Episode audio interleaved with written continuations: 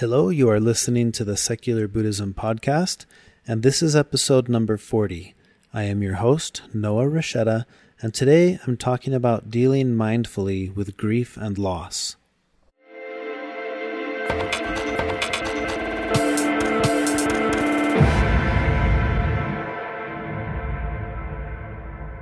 Grieving is the process of coming to terms with loss in our lives.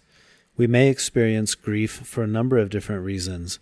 It could be the loss of a loved one, the end of a relationship or friendship, or the loss of a job. Other significant life changes can also lead to grief, like moving to a new home or a new city, uh, losing our deeply held convictions or beliefs, or experiencing a sudden change in our hopes and dreams. Loss is something we seem to deal with from the moment we're born. I've seen firsthand the discomfort a new a newborn seems to endure uh, at the loss of the warmth and comfort of the womb. And from that moment on, life can seem like a string of losses. And while the scale and the intensity of loss can vary greatly, say losing a loved one compared to losing a material possession, in the end, the loss of anything can cause suffering, and it may require the process of grieving to help us to adjust. Now, before I jump into this topic, I want to remind you of a couple of things. First is my commonly shared quote by the Dalai Lama that says, Do not try to use what you learn from Buddhism to be a Buddhist. Use it to be a better whatever you already are. Regardless of which path you're on or how far you are along that path, mindfulness can help you to be a better whatever you already are. Second, this podcast is made possible by the Foundation for Mindful Living a 501c3 nonprofit whose mission is to make the world a better place by teaching people to live more mindfully. If you get any value out of this podcast, and if you are in a position to be able to, please consider becoming a monthly contributor. Just $2 a month can make a big difference. One time donations are appreciated as well, and you can make a donation by visiting secularbuddhism.com and clicking on the donate button at the top of the page. And I want to say thank you to everyone who donates monthly to the podcast and anyone who's made a one time donation. Your donations are making a very big difference in the ability that I have to share this content with the world through workshops, through a mindfulness training program that I'm putting together, and several other resources that are in the works. All of this has been accomplished uh, with your support and thanks to your support. So thank you very, very much. Okay, now let's jump back into this week's topic. I want you to take a moment and think about some of the losses you've experienced in your own life. Perhaps this is the loss of a loved one, or the loss of a job, or a meaningful friendship or relationship. This could be a material possession, something that was lost or stolen, something that broke, just think about that for a minute and see what comes to mind. We all have losses. We've all experienced losses in the past.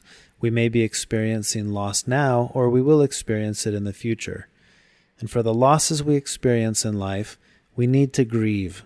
And mindfulness practice can help us in this process to ensure that we grieve skillfully. Grieving is the natural healing process of coming to terms with loss in our lives. You may be familiar with the concept of the five stages of grief, as proposed by the Swiss psychiatrist Elisabeth Kubler Ross. Her model proposes that a series of emotions are experienced by people who are dealing with loss. These are denial. When you first learn of a loss, it may be normal to think, well, this can't be happening to me. You know, you may feel shocked or numb. This is a temporary way to deal with the rush of uh, an overwhelming emotion. It's kind of like a defense mechanism. So, denial. The next one is anger. As this reality sets in, you're faced with the pain of your loss. You may feel frustrated and helpless, and then these feelings can turn into anger.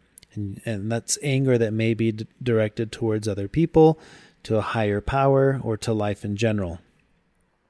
Then we have bargaining. Bargaining, this is the stage where you kind of dwell on what you could have done to prevent the loss. And these are common thoughts like, if only, or, you know, what if I had done this or had I not done that?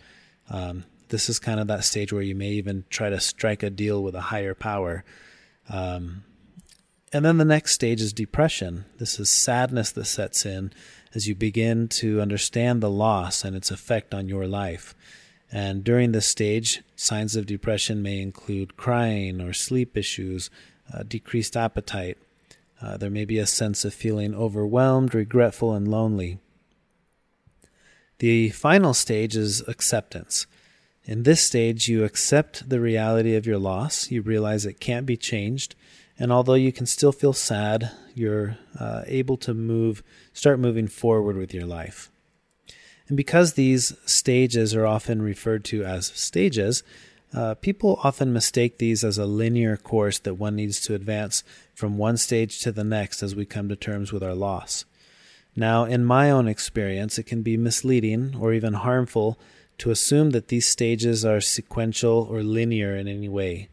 While each of these emotions can be experienced throughout the grieving process, grief rarely seems to follow any specific order or timetable.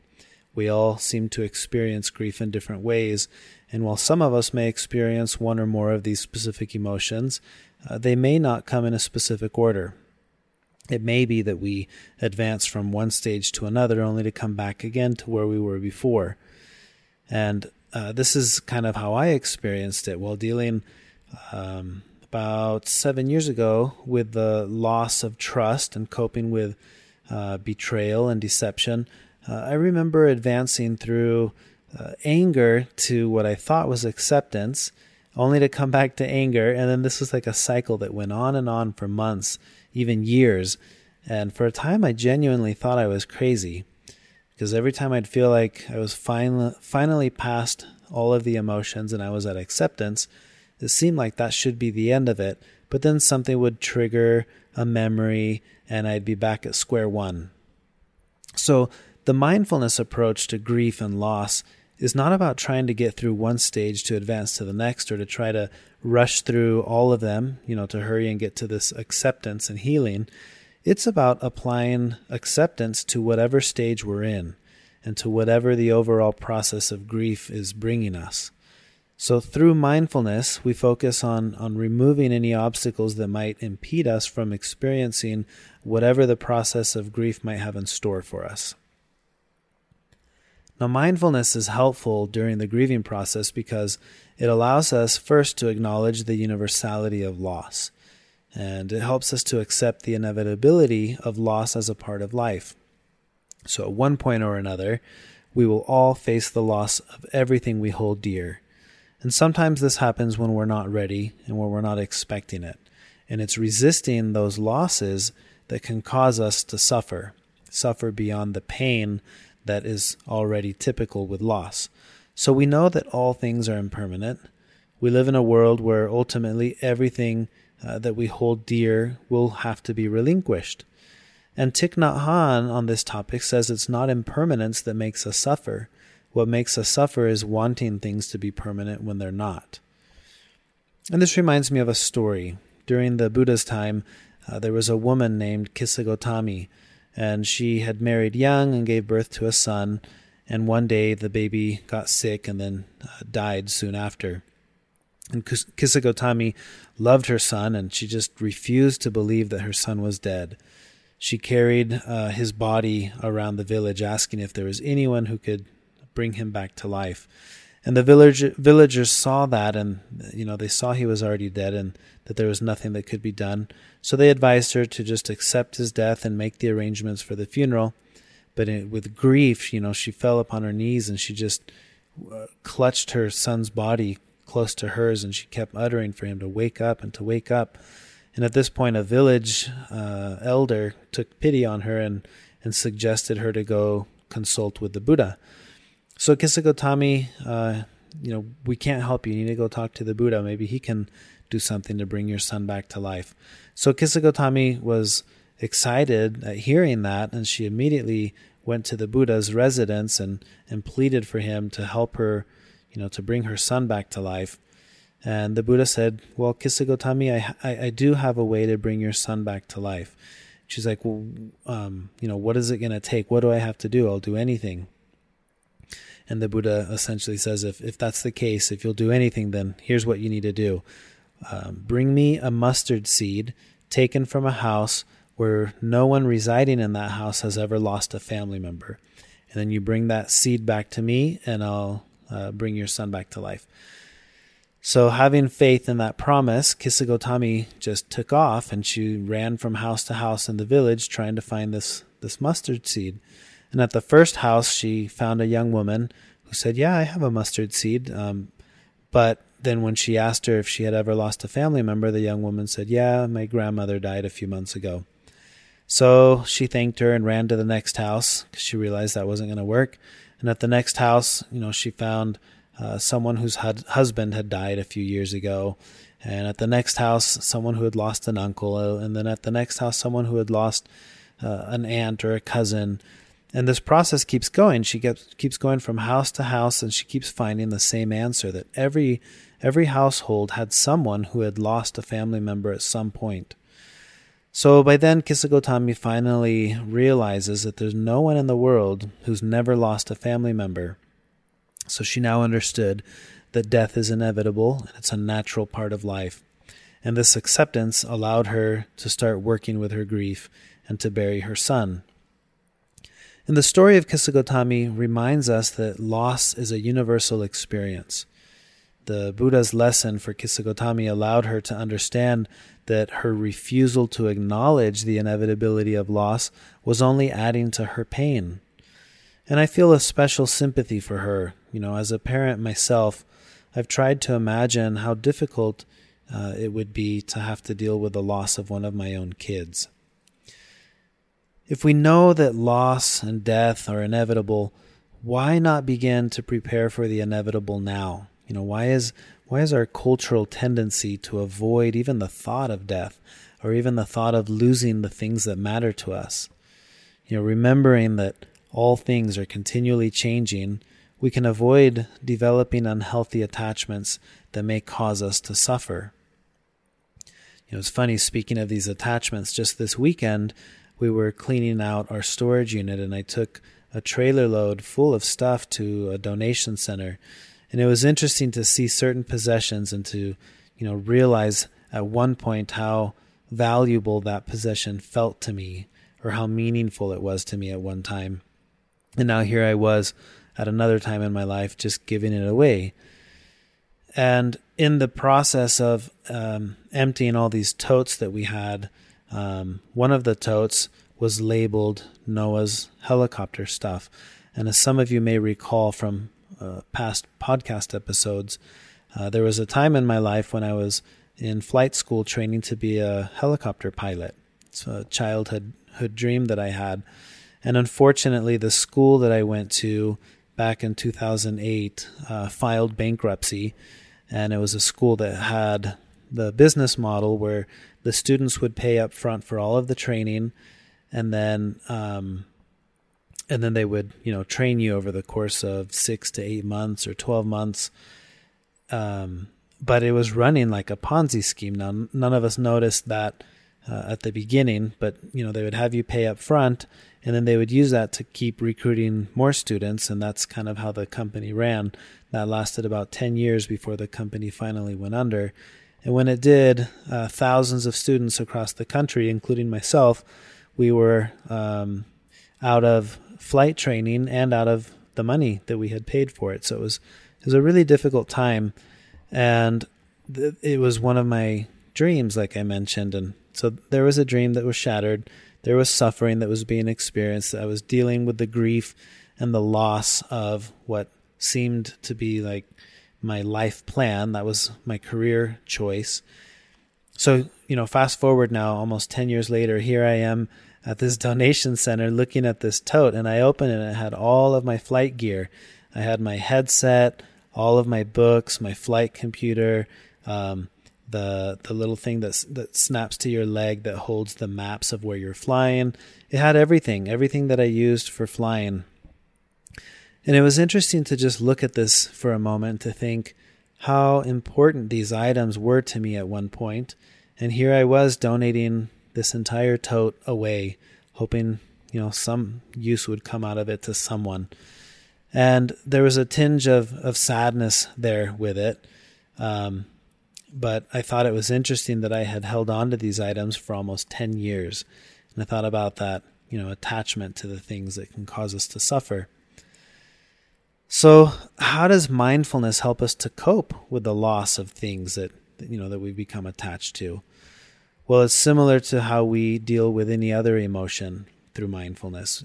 You know, an emotion like anger or sadness, we simply acknowledge the emotion, we accept it, and then we let it go when it's time to go. But there's no need to have fear or aversion towards the grieving process. You know, we can be open to whatever grief brings and allow ourselves to be fully with that experience. And remember, like I mentioned before, there's no set time frame for this grieving process. It just has to happen on its own. And an important benefit of mindfulness during the grieving process is that it helps to keep us anchored in the present moment, because the present moment is the only place where we can fully feel the pain of loss. Now, when we're dealing with loss, it's common to find ourselves experiencing anxiety about the future. You know, with the loss of a spouse or the loss of a job, we have legitimate concerns about how we're going to get by. And other losses like relationships or divorce, you know, these things may cause us to have concerns about our self worth or, or fear about ever finding meaningful love again. I remember with, uh, you know, with my story with the helicopter flight school, I had significant fears about, well, now what am I going to do? You know, th- this was the career that I chose. Now, how am I going to pay this money that I lost?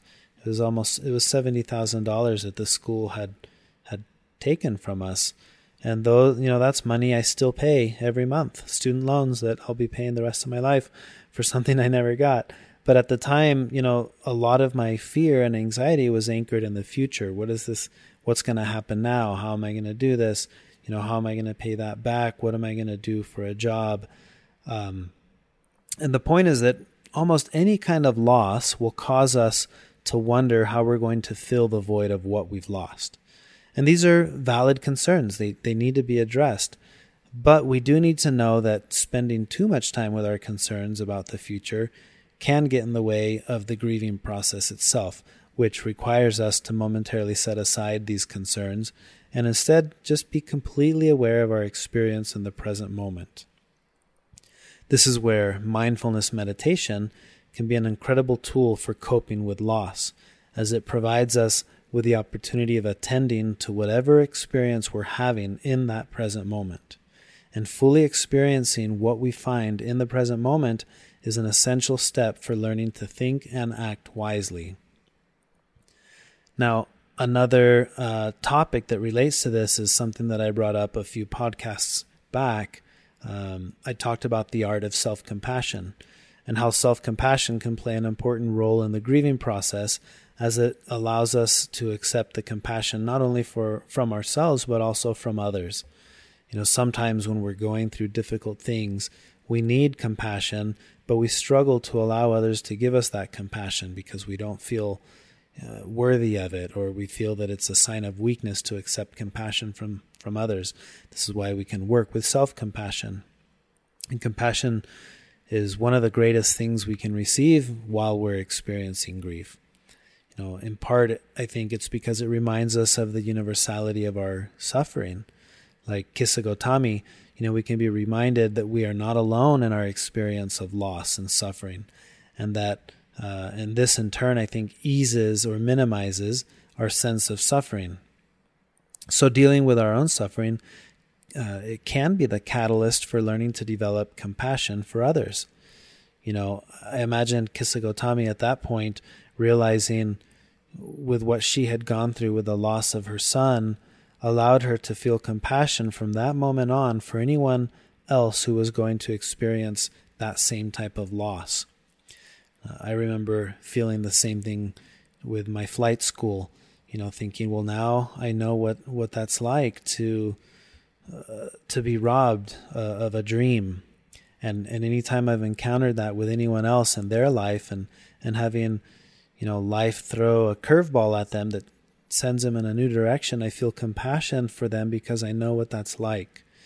Same with my uh, other experience in life with, with feeling betrayed or, or deceived, you know, I can empathize with people who've gone through that in, in, in their relationships because I know what that's like. So I think, um, you know, it allows us to develop compassion for others. Our suffering can do that.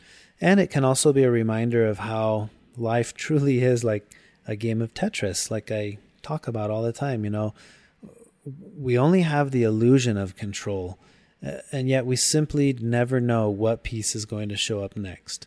And I think experiencing loss and suffering, it can be disillusioning in the sense that it helps us to get rid of the illusion that we even had control or the illusion that there's permanence in any of this.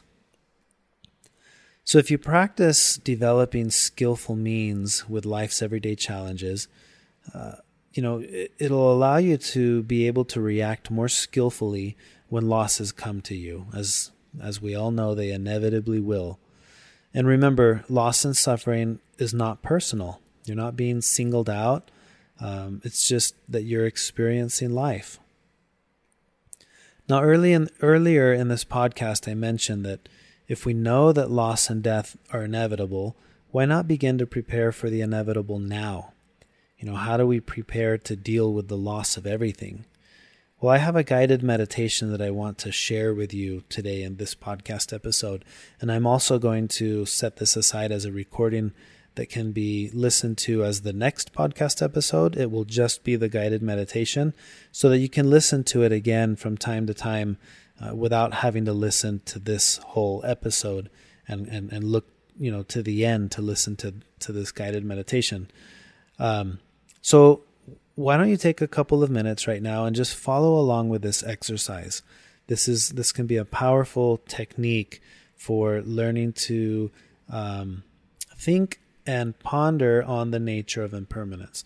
So this is a guided meditation on impermanence. This is an ordinary moment. If you can, close your eyes and just focus on the sensation of breathing. Try to become aware of the breath, the in breath and the out breath. And just become aware of this ordinary process that seems so natural that we rarely even think of it. And yet, it's this process of breathing that keeps us alive throughout the ordinary moments of our day. And now imagine next to you a large platform you're standing next to this large platform or a stage, and it's empty, there's nothing on it. And I want you to imagine your favorite possessions. This could be your computer, your watch, your smartphone. Uh, maybe it's a TV or your car. Just imagine all of your favorite stuff. And now imagine them being placed on this platform or on this stage, one at a time. And when they get placed there, they simply disappear. Everything that gets placed on the stage dissolves and just disappears. Just imagine yourself for a moment seeing all of your stuff one by one being placed on there, and then it's gone. And how does that feel? Knowing all of your stuff is now gone. And now I want you to imagine all of your friends, all of your co workers, you know, people that you know. Just imagine their voices. They're all talking to each other and they're sharing their stories. And, and as they do this, they're all slowly stepping on that stage in single file, one by one. And as they do, they disappear, one by one, until they're all gone. And after that, I want you to imagine your family, you know, your parents, siblings, children. I want you to imagine their voices. I want you to envision their smiles and, and feel the love that you have for each one of them. Just imagine them all stepping on that stage, each disappearing one at a time. And notice how now you're standing there next to that stage and you're all alone. You know, how does it feel now to know your friends and family They're all gone. They've all stepped on that stage. And now I want you to picture the room where you are, or the space where you are, you know, your bed, your books, all of your other possessions, all of them on that stage now. And they all disappear. And you continue to scale back. You know, picture your neighborhood, picture your yard, uh, the feeling of, of the sun on your face and the feeling of the wind on your skin and, and rain, everything, everything you see, it's all on that stage and it all disappears. And now, as you stand there, I want you to imagine your memories, your feelings, all the knowledge you've gained from the books that you've read and the school classes that you've attended, every word you've ever heard, your entire vocabulary, you know, every song you've ever listened to, every sound you've ever heard, all being put on that stage, and it's all disappearing.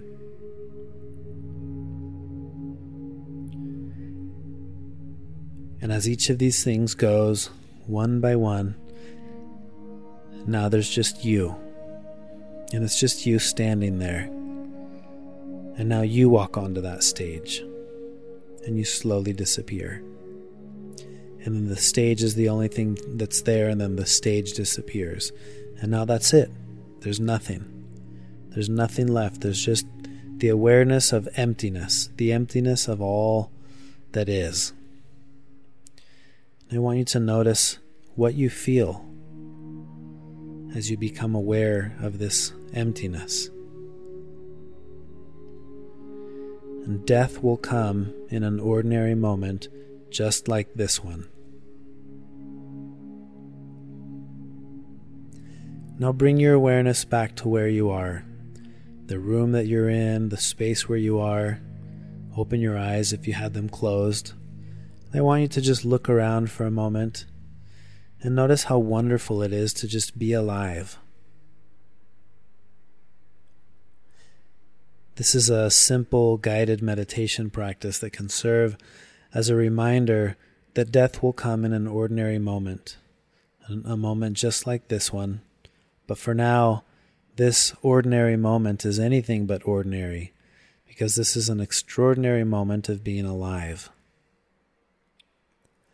And this is the nature of impermanence. Things are continually changing. One thing ends and another thing starts, but in the end, it's all impermanent, and what there is is emptiness.